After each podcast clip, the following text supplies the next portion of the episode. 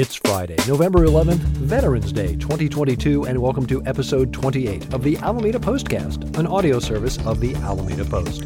I'm your host, Scott Peeler. In this edition of the Postcast, election results thus far, celebrating Veterans Day, Dignity Village and this year's Jammy Drive are two projects that look to aid Alameda's homeless population, layoffs coming to a noted Alameda employer, Alameda High School Drama presents a compelling piece of American herstory, and some new sections of the Post to tell you about.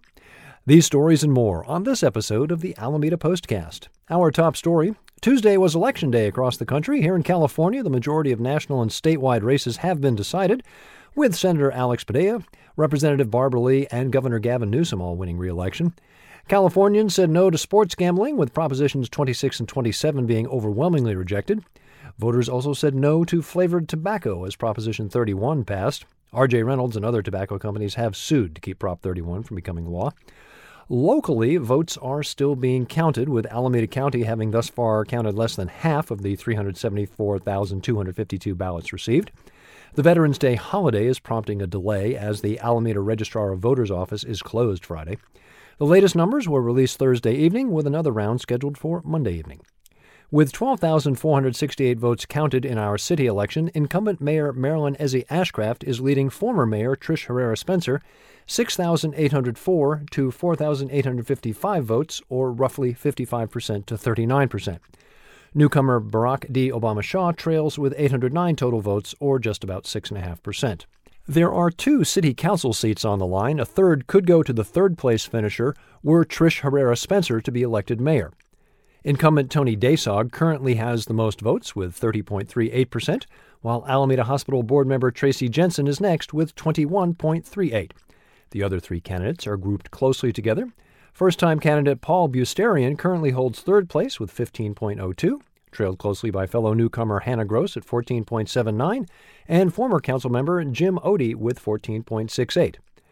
Despite having suspended his campaign on September 1st, Bill Pye received 3.75% of the ballots that have been counted so far. Alameda residents had two local measures on the ballot. Measure E, which would allow City Council to vote to increase council salaries, was almost evenly split, with 50.72% in favor, 49.28 opposed. Measure F, which would increase the transit occupancy or hotel tax from 10% to 14%, saw voters leaning in favor, with 55.92% supporting the measure.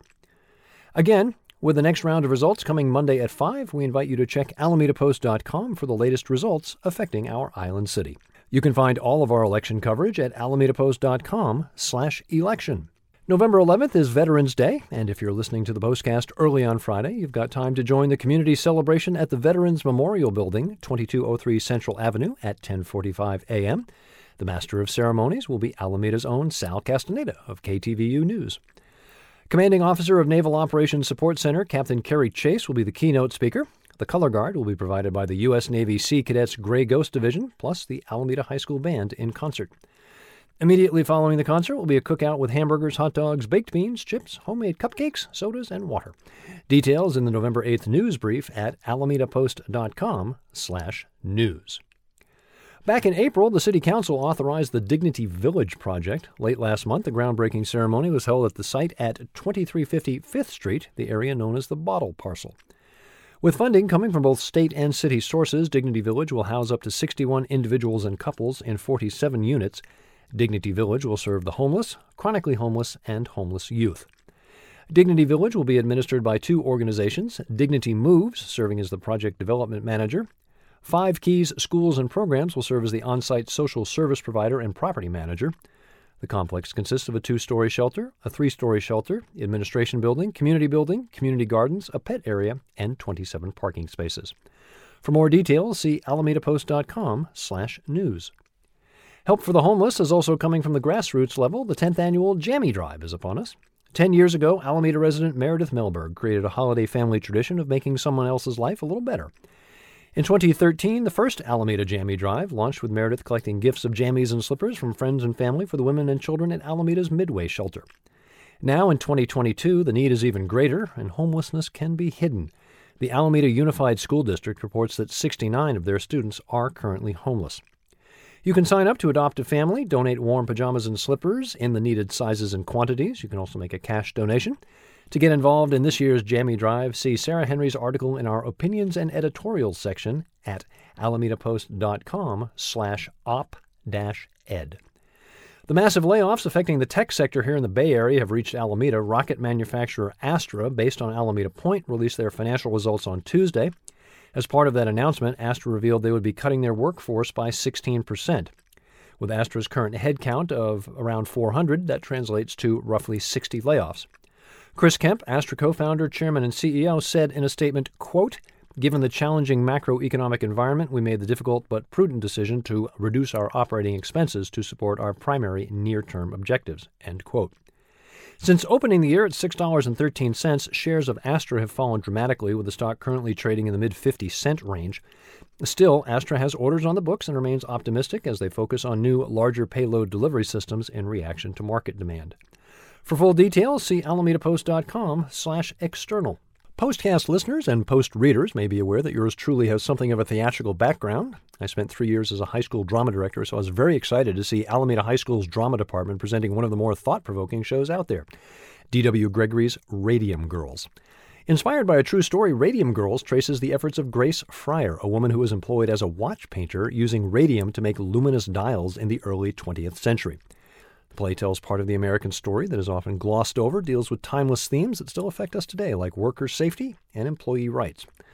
No show on Veterans Day, but you can catch Radium Girls at Alameda High School through Saturday, November 19th. The shows are Thursday through Saturday at 7 p.m., except for Sunday the 13th, which is a 2 p.m. matinee.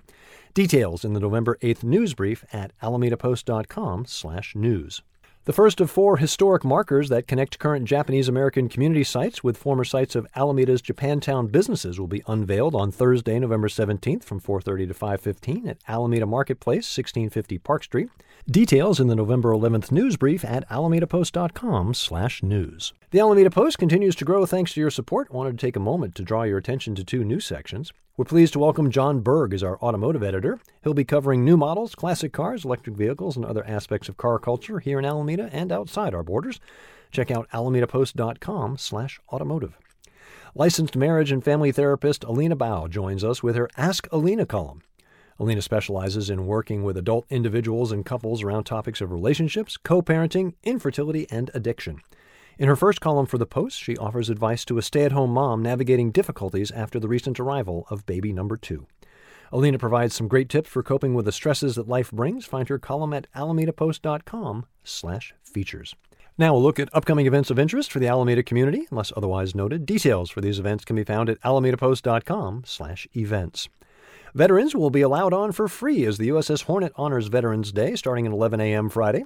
Featured speaker will be Leon Watkins of the Walking Ghosts of Black History. Leon will discuss his organization's recently opened exhibit, African Americans in the Military, located on the second deck of the Hornet. The ceremony will culminate with a wreath toss off the fantail to honor our veterans. Many more events throughout the day, culminating with the official memorial squadron of the USS Hornet making two aerial passes above the ship. Altarena Playhouse continues its run of a nice family gathering. You might think your Thanksgiving gatherings are stressful, but what about when one of your guests is a ghost?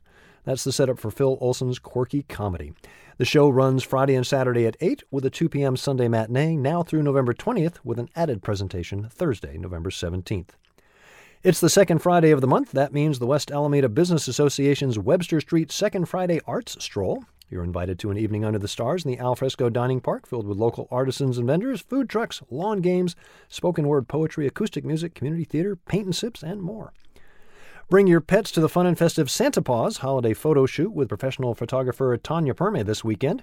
The event will take place at a special pop up studio near the Friends of the Alameda Animal Shelter Annex at 2229 South Shore Center. Signs will direct you to the exact location. The backdrop theme for this year's FAAS benefit is Cozy by the Fire.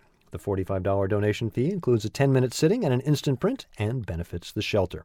Again, details at alamedapost.com slash events.